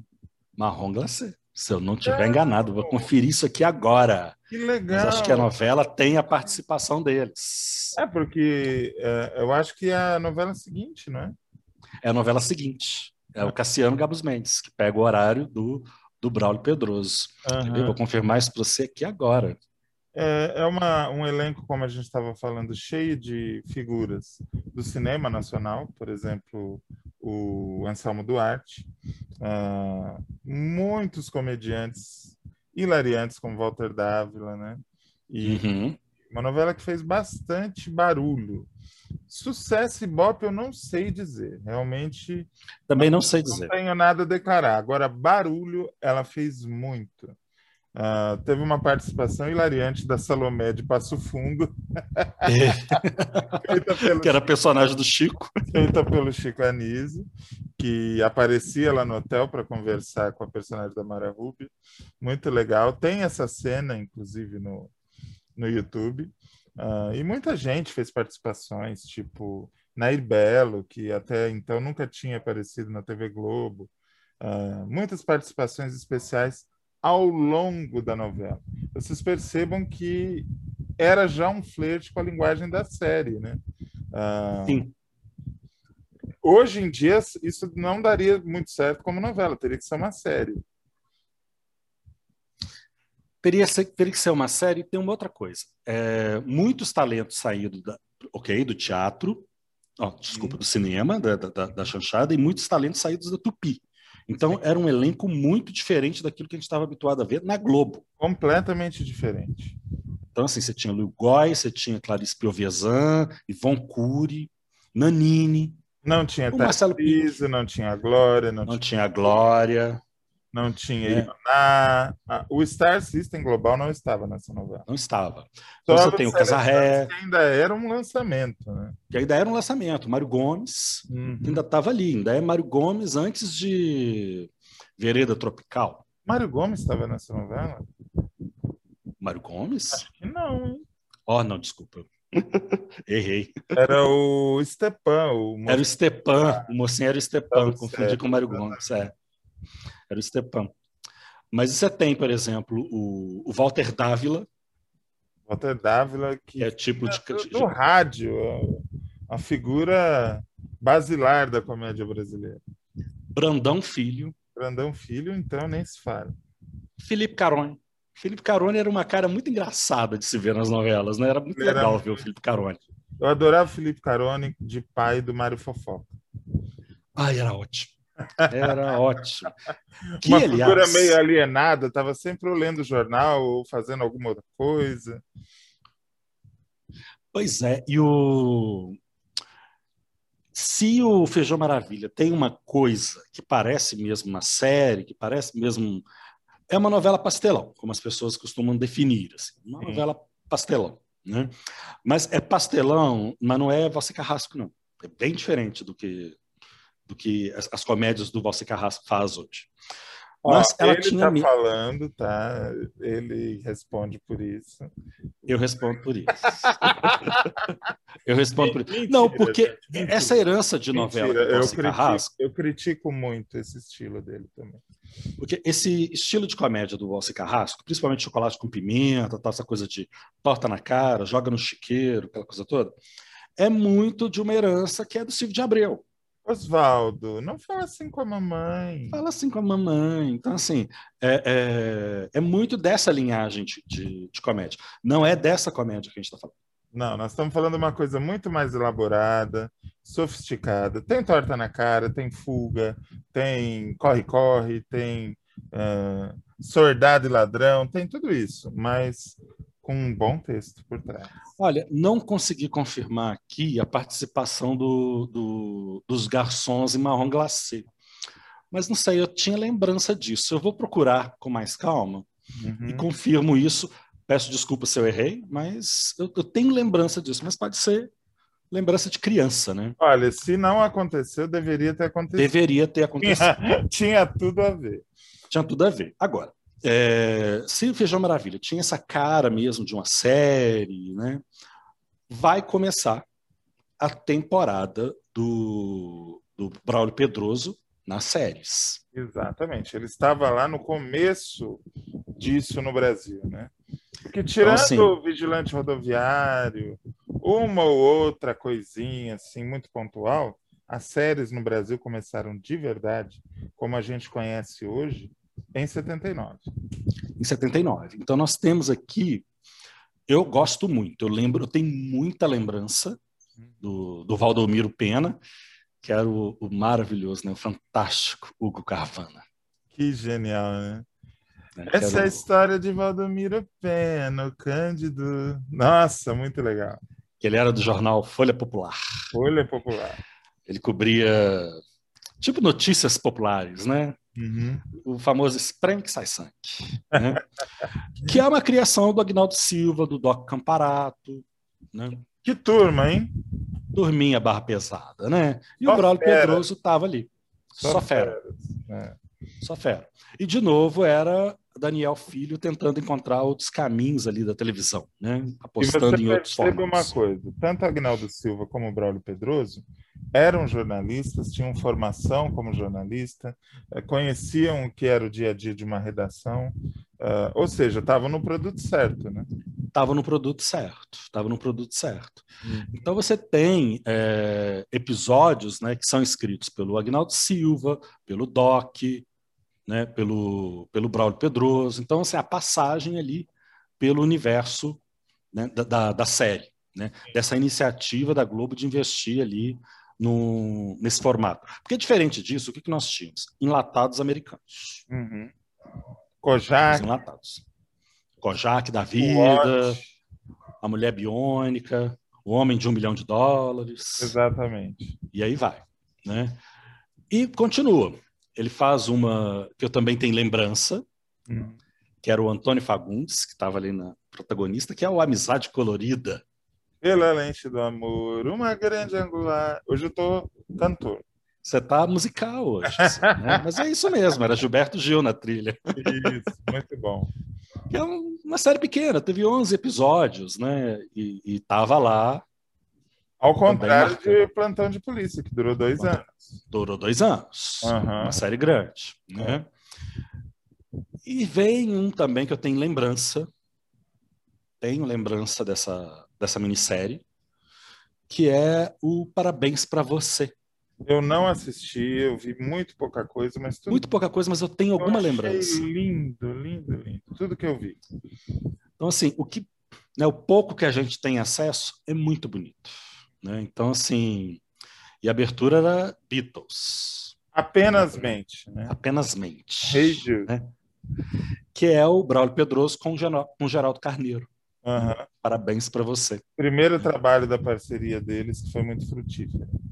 E aí uma coisa que assim, o Daniel Filho fazendo um, um homem ali já aos 40 anos, é, numa crise existencial profunda, que é uma coisa que todo mundo vai enfrentar na vida.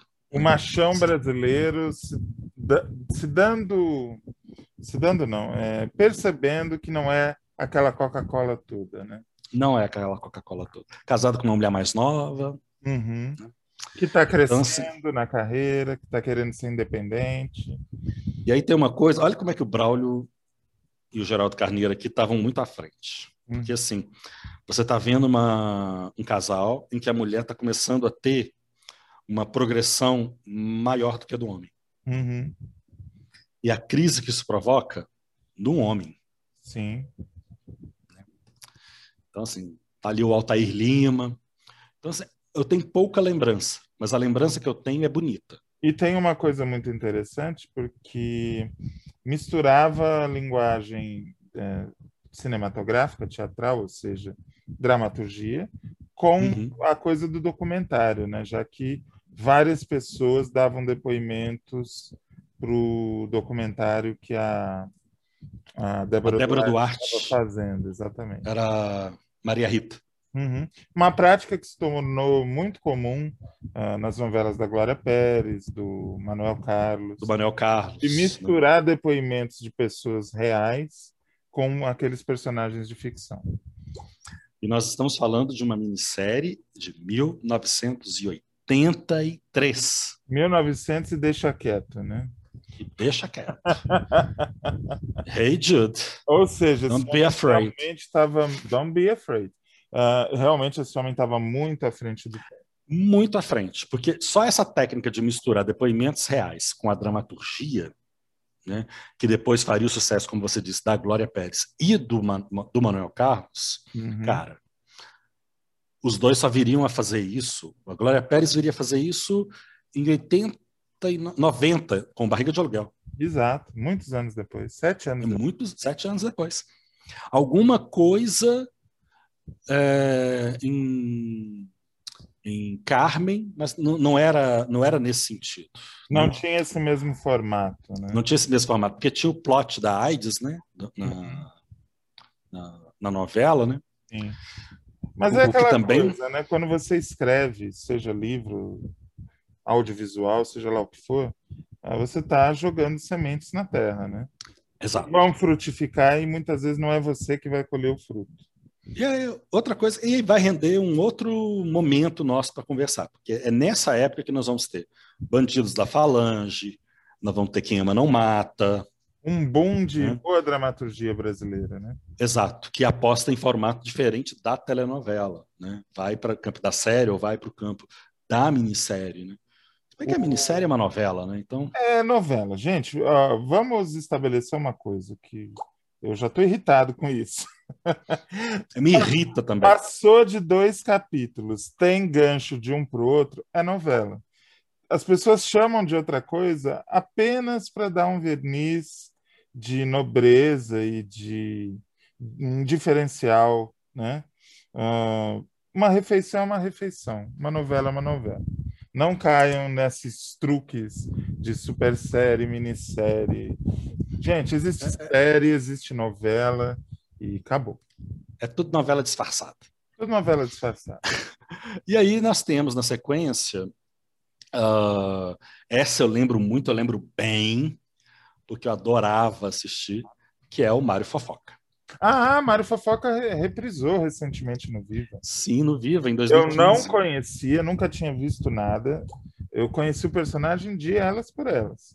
Eu fui ver Mário Fofoca no Viva. Não, ele muito sai, né? Muito gostoso. Era uma alegria das tardes de domingo. Era domingo, 17 horas. Era muito bom. Domingo era uma coisa muito legal. Né? Hum. Né? Porque tinha ali depois os trapalhões, né? Sim. Mas assim, tinha um momento divertido do domingo, né? O domingo era para cima, né? Não domingo era para cima. Essa coisa de ah, a dona Chiquinha quer voltar para o Ceará. Ah, o seu Zezinho tá com perdeu a perna e agora tá com erisipela e precisa o domingo Exato. era alegre, era alegre, tudo era para cima. E aí, assim, é... né, da tia, não é a primeira vez que isso vai acontecer na Globo, né? Que é um personagem de novela ganha vida numa série, né? né ganha um outro universo na série. Já tinha acontecido com Bem Amado, né? Uh, o Bem Amado foi depois. Não, Bem Amado foi antes. Bem Amado é de 80. É, mas depois tem a série Bem Amado, não tem? Tem. Então, a série é de 80. A série de 80, isso mesmo. A novela é de 83. É, isso. E aí vem o Mário Fofoca, né? o Mário Cury, que é um personagem tirado de Elas por Elas, que é um grande sucesso do, do Cassiano. Uhum. Né? Então, assim, e sai também o Felipe Carone, sai a Ana Ariel, né? Porque eles são os pais, né? Do, do, do Mário Cury, o Mário Fofoca, né? O Evilásio e a Raquel, né? E tem o Osmar Prato, que é o Donato Freitas. Mas deixa eu te falar, não sai não. Quem não sai? O, os pais dele continuam na série. Não, os personagens saem da novela. Ah, da novela. Ah, que susto. Eu saem da novela e vão para a série. Saíam da série. Não, não, vai o núcleo todinho do Mário, da família do Mário Fofoca, vai o núcleo quase todo, né? Maravilhoso. Por isso que eu falei que eu conhecia bem o trabalho do Carone. Então, assim, é... era muito divertido, gente. Mas também fica ali, fica pouco tempo no ar. Vai de março a, a julho de 83. São 17 episódios. Porque né? não tinha Cristo que vencesse Silvio Santos. Então, nada que eles colocavam ali vicejava. É. Então, não ganhou do Silvio Santos, sai. Não ganhou do Silvio Santos, sai. Sai, sai. Isso foi Santos até provoca uma crise. Do... Isso foi até a estreia do Faustão. Mas era muito bom. Mário Fofoca. Você sabe de quem que é o piloto? É, se eu não me engano, é do próprio Cassiano, não? Do próprio Cassiano e de um rapazinho que eu ajudava chamado Carlos Lombardi.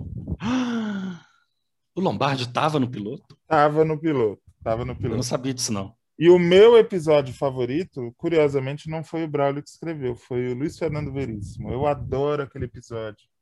Uh, não, não, a minha memória é meio bagunçada, vocês já devem ter percebido, então não vou conseguir descrever como é mas eu lembro que era delicioso. Bem, a gente teve um gostinho, né? Porque o Viva reprisou lá em 2015. Tava precisando voltar, né? Tem umas novelas que voltam duas, três vezes no Viva, então. Tá... Chatas, né? Uma coisa divertida Nossa. dessa tinha que voltar. Ah, tudo bem. Olha, tudo bem. A Viagem é uma excelente novela, mas. É, mas aí você citou uma que eu gosto, então não, a gente vai. É, a gente vai brigar, né? Então, Reinaldo, Mário Fofoca foi o último trabalho dele na Globo. Foi. Aí ele em vai 83, cair. Hum. Ele apresentou um projeto para tentar ficar. Que, para quem não sabe como funciona, uh, você tem que ser produtivo numa emissora de televisão, senão as pessoas veem que você não está trabalhando. Quando vence o seu contrato, elas te mandam embora. Ele apresentou uma sinopse de novela chamada Preto no Branco. Você conhece essa sinopse? Já ouvi falar dessa história. Mais uma vez, ele tentou colocar um protagonista negro e, mais uma vez, não conseguiu. Se da primeira vez a Globo topou e quem cortou as asinhas dele foi a censura, dessa vez a Globo não topou. Eu não lembro direito como era a história, mas era uma coisa bem moderna. Para 2021 caberia ainda essa novela. É. E aí você vê, né? Você tenta podar uma representatividade a todo custo. A todo custo. A todo custo. A gente só vai conhecer uma protagonista negra lá no final de 90, dos anos 90, né? Com a Chica da Silva. Uhum. Depois, de novo, com a Thais Araújo na Globo, né? Com essa novela que tem um título esquisitíssimo, né? Da cor do pecado. Então, eu, só que assim, eu não conto Chica da Silva como protagonista negra por um motivo. Chica, Chica, da Silva é um personagem histórico, era uma mulher negra. É. Então, para contar aquela história, você tinha que colocar uma negra ali. Então, não é vantagem, Sim. né? Agora, você criar uma novela do zero, como o João Emanuel fez, e colocar uma negra como protagonista, aí para mim tem mais valor, entendeu? É, ali realmente tem uma questão. Você poderia muito bem ter escolhido uma branca. Uhum. Né? Se eu quiser contar a história de Zumbi dos Palmares, eu, estou obrigado a colocar um negro. Isso não tem. Não vai ter jeito. Não tem mérito, né? Agora, tem uma coisa, né? É... Podiam ter pensado num título melhor. Ah, podia, podia, podia. Podia ter pensado. É, é, é um título preguiçoso. Não é nem preguiçoso, é um título ofensivo. É um título ofensivo e é um título preguiçoso, assim, porque é, Da Cor do Pecado é o título da música, e, e, aí, de novo, é a mulher negra naquele mesmo, naquele mesmo padrão, a sexy, a gostosa, não sei o que tal, que é muito boa. E o título pra, original? Pra cama, enfim. Seria Chocolate. O que, que você acha? Pelo amor de Deus, né, gente? não é um título, isso é um delírio. João Emanuel Carneiro, todo o meu respeito, tá? Todo o meu respeito. Porque você fez uma novela que eu gosto muito. que é a Avenida Brasil, assim. Mas chocolate, não, pelo amor de Deus. Ou seja, isso é delírio. A, a, tragédia de Da Cor do Pecado não é tão ruim assim. Né? É, vamos dizer assim, olha, de chocolate para Da Cor do Pecado andou. É, andou, andou. andou. Não, não curou a ferida, mas andou um pouco. Andou, andou, tá ok. Precisamos encerrar, Bem, mas antes temos que falar de dois trabalhos dele na TV Manchete. Né? Sim. Qual o primeiro? O primeiro dele é uma minissérie, né? Que chama Tudo em Cima. Tudo em Cima. Né? Que a Manchete vai lançar ali naquele horário das 9 horas da noite, né? Que é o horário. Estamos em 85, né? Manchete ali cunhando uma, uma dramaturgia, tentando apostar ali num, numa maneira de fazer, numa abordagem né, de fazer, né? Uhum. E o Braulio Pedroso vai para lá, né? E não vai sozinho, não, vai com o Geraldo Carneiro. Sim. Né? E Ari Cosmos. Com armas e bagagens. Foi com armas e bagagens. Foi tudo lá para a emissora do, do seu Adolfo. Né? Lá para a Rua do Russell? Lá para Rua do Russell. Eu tenho poucas lembranças de, de tudo em cima. Hum, todo... Apesar de ela ter sido reprisada umas duas ou três vezes na manchete. Todo mundo tem poucas lembranças, porque foi um azar imenso da, da galera da manchete de lançar a, a minissérie enquanto Tancredo estava entre a vida e a morte. Ninguém estava com cabeça, saco ou tempo para dar uma olhada num produto de dramaturgia, ainda mais em outro canal que não fosse a Globo, pois é. que era o dominante no momento. Né? É uma novela que começa em março de 85, Tancredo vai morrer no dia 21 de abril, então é exatamente no período, são 25 capítulos. É exatamente no período né, do, da agonia do, do, do Tancredo. Né? É um azar Agora, imenso que eles levaram. Vamos lá, de novo, né, uh, o Braulio Pedroso à frente do tempo. Uhum. Porque é, a, a minissérie é baseada no caso Osmani Ramos. Sim, sim. O cirurgião, o cirurgião plástico. plástico. Uhum. Então, assim, então essa onda de pegar casos verdadeiros, como é o caso do assédio atualmente, né? Uhum. E que tinha tudo a ver com essa com essa atmosfera policialesca que a Manchete imprimiu em algumas obras desse período, né? principalmente as obras assinadas pelo Louzeiro. Sim. José tô, Louzeiro, que também merece uma. Nossa, um grande nome da nossa teledramaturgia, que infelizmente está esquecido, né? Eu estou aqui no site do nosso colega Nilson Xavier, o Teledramaturgia, e uhum. eu não sabia que essa minissérie tinha sido tão reprisada. Ela foi reprisada três vezes. Me parece que, que para tentar fincar, né? Uhum. Porque ela. Deixa eu entrar aqui. É verdade, está aqui reprisada três vezes. 86, ou seja, logo em seguida, 87 e 89. Olha só. reprisar em 86 faz sentido porque a repercussão não foi legal em 85 para do Tancredo. Uhum. Então pode ter sido uma tentativa de reaproveitar uhum. né, e tentar né, ainda enganchar a história. Né? Depois de novo, 87, 89, aí talvez seja aquela coisa assim de cobrir mesmo é, horário, principalmente essa aqui às 19. Primeira, essa primeira reprise das 2 e 15 da tarde, com certeza minha avó via, porque ela era alucinada pelas novelas da tarde da Manchete. Uh, Antônio Maria, tudo que reprisava a tarde. Sim, sim. Agora, tem uma coisa, eu tenho pouca lembrança também, porque nessa época eu estudava de tarde.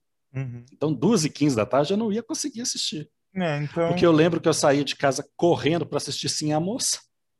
E vamos falar o português bem claro, também não vai mais ver, porque o acervo não. da manchete, infelizmente, está lá mofando Como... e esperando o tempo fazer o seu trabalho, né?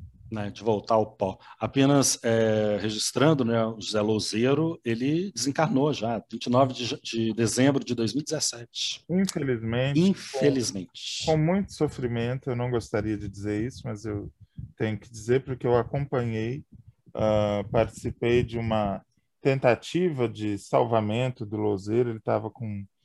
Ele era diabético, ele, ele perdeu, era diabético, perdeu o pé, perdeu a perna, depois perdeu outra perna, e ele não merecia, porque foi uma pessoa que contribuiu demais para nossa dramaturgia. É, ele vai fincar, ele, ele merece. Olha, 19 de setembro de 32, né, que ele nasceu, merece aí um capítulo para a gente falar aqui na, no podcast, porque ele vai dar uma cara para a dramaturgia da manchete, principalmente a partir de compromisso com o ouvinte, hein? Compromisso assumido, a gente vai falar dele, principalmente a partir de Corpo Santo, uhum. né? que, tem, que traz ali um monte de gente da, da, da, da Globo. Agora, o Braulio Pedroso encerra com Tamanho Família, né? que nós até já começamos a falar dela. Né? Uhum. Essa sim durou mais tempo, está ali entre 85 e 86, essa eu lembro bem, uhum. né? É, até porque ela foi muito reprisada e era exibida num horário que era possível de, de, de, de assistir. Plot muito parecido com a Grande Família, né? uma família de classe média, as agruras, as delícias. Bem legal né? ver e... o Ivan Cândido num papel onde ele não era bandido, nem delegado, nem. Exatamente. nem nada assim, era só. Nem um... nada. Era só um chefe de família carioca. E ele fazia um cara chamado Honestaldo. Oh, meu Deus! Honestaldo. O elenco era uma delícia, né, gente? O Ivan Cândido, a Sueli Franco, uhum. o Diogo Vilela, uhum. né? Zezé Polessa. Zezé, Olha, Zezé Polessa antes de Top Model. E você vê, as pessoas acham que é uma estreante em Top Model. É uma estreante em Top Model. Não, não, não, não. Não foi Globo, não, filho. Foi manchete. tá? Vai estudar. É, vai estudar. Se eu errar, eu volto e estudo. O Nildo Parente, que fazia um personagem interessante, que era Ziga Vertov, uhum. cineasta. O Ziga qual, Vertov do cinema olho. A aliança com Stanislava Grotoviska não é coincidência, porque é o mesmo autor. Não. Mesmo autor, né? É. Uh, e o Caio Junqueira, né? Saudoso Caio Junqueira. Infelizmente, se foi tão cedo que fazia o Apinagé. Você está falando que é o último trabalho, é o último trabalho que viu a luz do dia, né? Que viu a luz do dia. É, o último trabalho que a gente conheceu. Ele, ele foi, depois de um período onde ele ficou muito, uh, digamos assim, ensimesmado dentro de casa, uh, deprimido, uh, tudo isso, os diários de 85, 86, 87, 88 do Braulio estão todos lá para quem quiser conferir. É um período realmente muito triste, assim, digamos, da vida dele. Uh, e ele descreve com detalhes e detalhes, inclusive, inimagináveis que alguém tenha coragem de colocar uh, num diário. Por mais que o diário íntimo seja realmente para isso, para você dizer uh, tudo que está se passando na sua cabeça.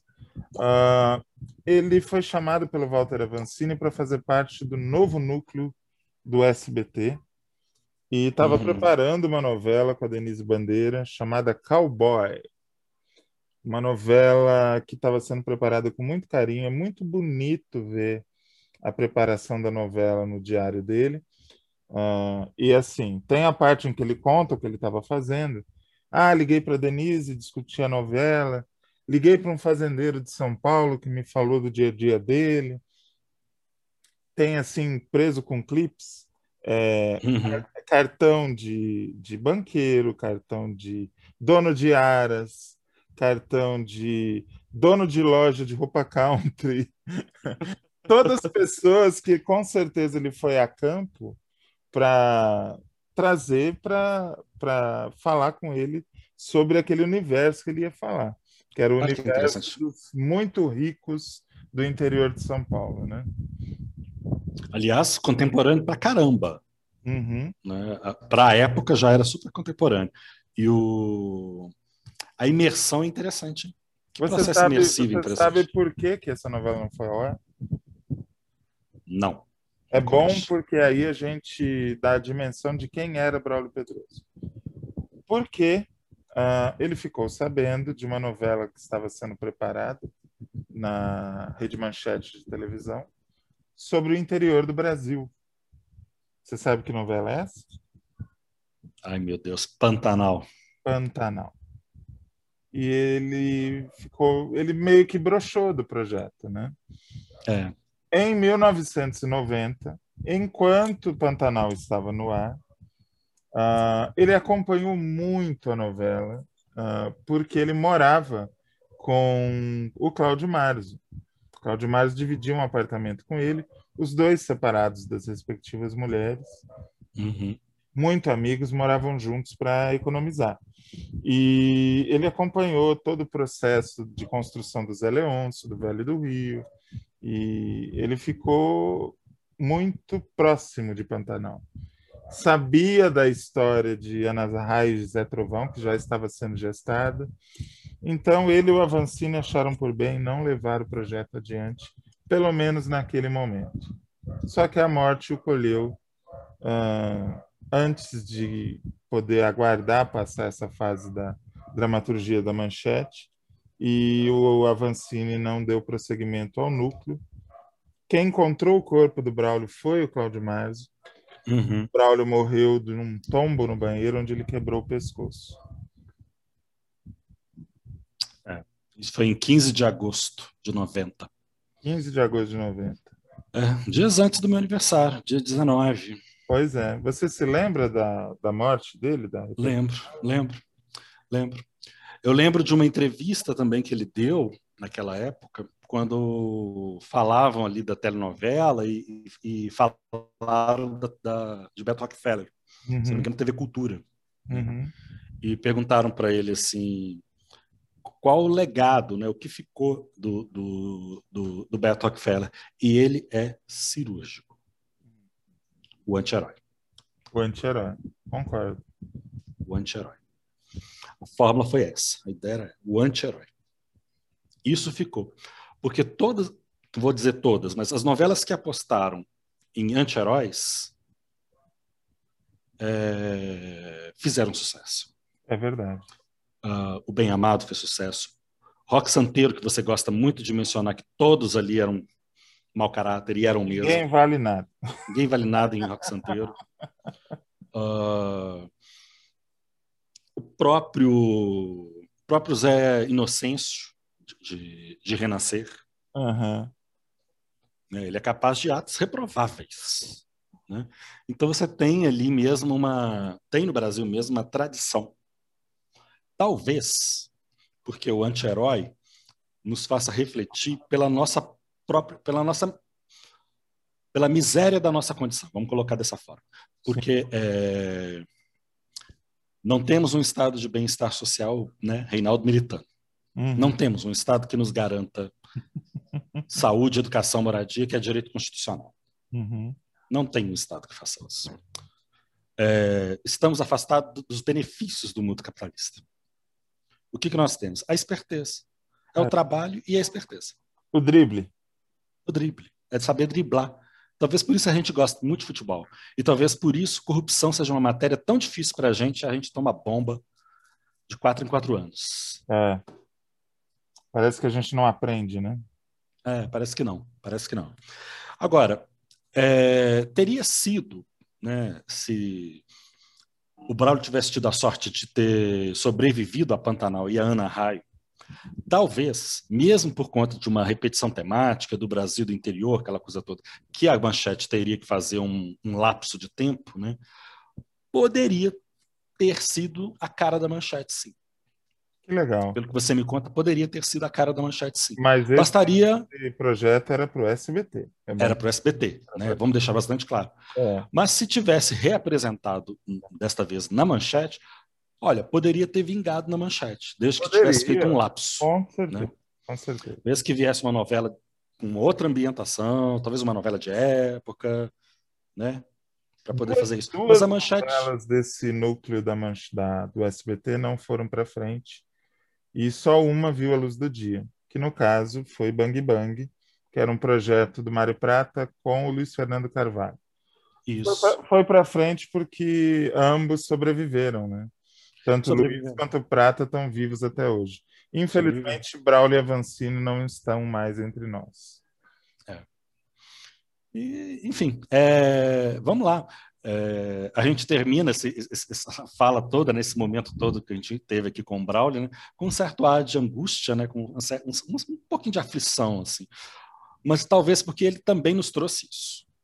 né? Ele era um E- cara angustiado, sim. Ele era um cara deprimido eh, e tinha motivos para isso, é muito nítido. Motivos físicos, motivos morais, motivos ah, econômicos. Foi um cara que levou rasteira, que levou chute, que sofreu com rejeição dentro da família, fora da família. Ah, quem leu o diário sabe do que eu estou falando. Não vou ficar expondo ninguém, porque não é o, o- a intenção. A intenção é enaltecer uma pessoa que, com tantas dificuldades, com tanto, tanta pedra no caminho, construiu um bonito castelo. Eu sei, isso que eu estou falando é bem piegas, é bem cafona, É, mas é o que é. É- É um cara que soube fazer do seu limão uma limonada deliciosa, não é mesmo? é, e tem essa coisa, né? É, no mundo hostil, foi com a esperteza. Isso, até o Foi final. com a- até o final. Foi com a esperteza, foi com aquilo que sabia fazer, até o final. Que era criar personagens, era criar histórias. Mas tem outro lado também. Era beberrão, gostava dos amigos, tomou altos porres no plataforma, ah, todos aqueles restaurantes de Ipanema, Leblon, viveu bem a vida, conheceu muita mulher bonita, viajou. Tem também o outro lado. Não é só essa tragédia grega exato. que parece que eu falei, né?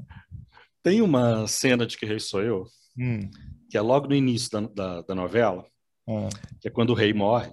É no segundo capítulo, se eu não me engano. E, e o John Herbert, acho que faz o bidê, né? Fala assim, coitado do rei, né? hum. 80 anos, viveu tão pouco.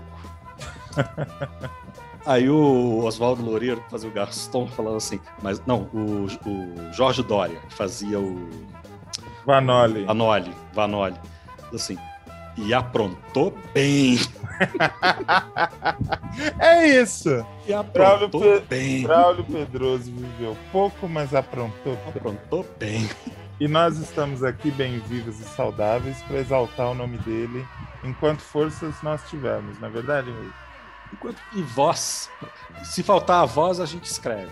Isso, isso. Se faltar a, a mão para escrever, a gente aprende a escrever com o pé. A gente faz alguma coisa e continua falando. Meus Falando amigos, de Braulio Pedroso. muito- É preciso aprender com os clássicos. é preciso aprender com os clássicos. E é muito bom saber que você está aí do outro lado ouvindo.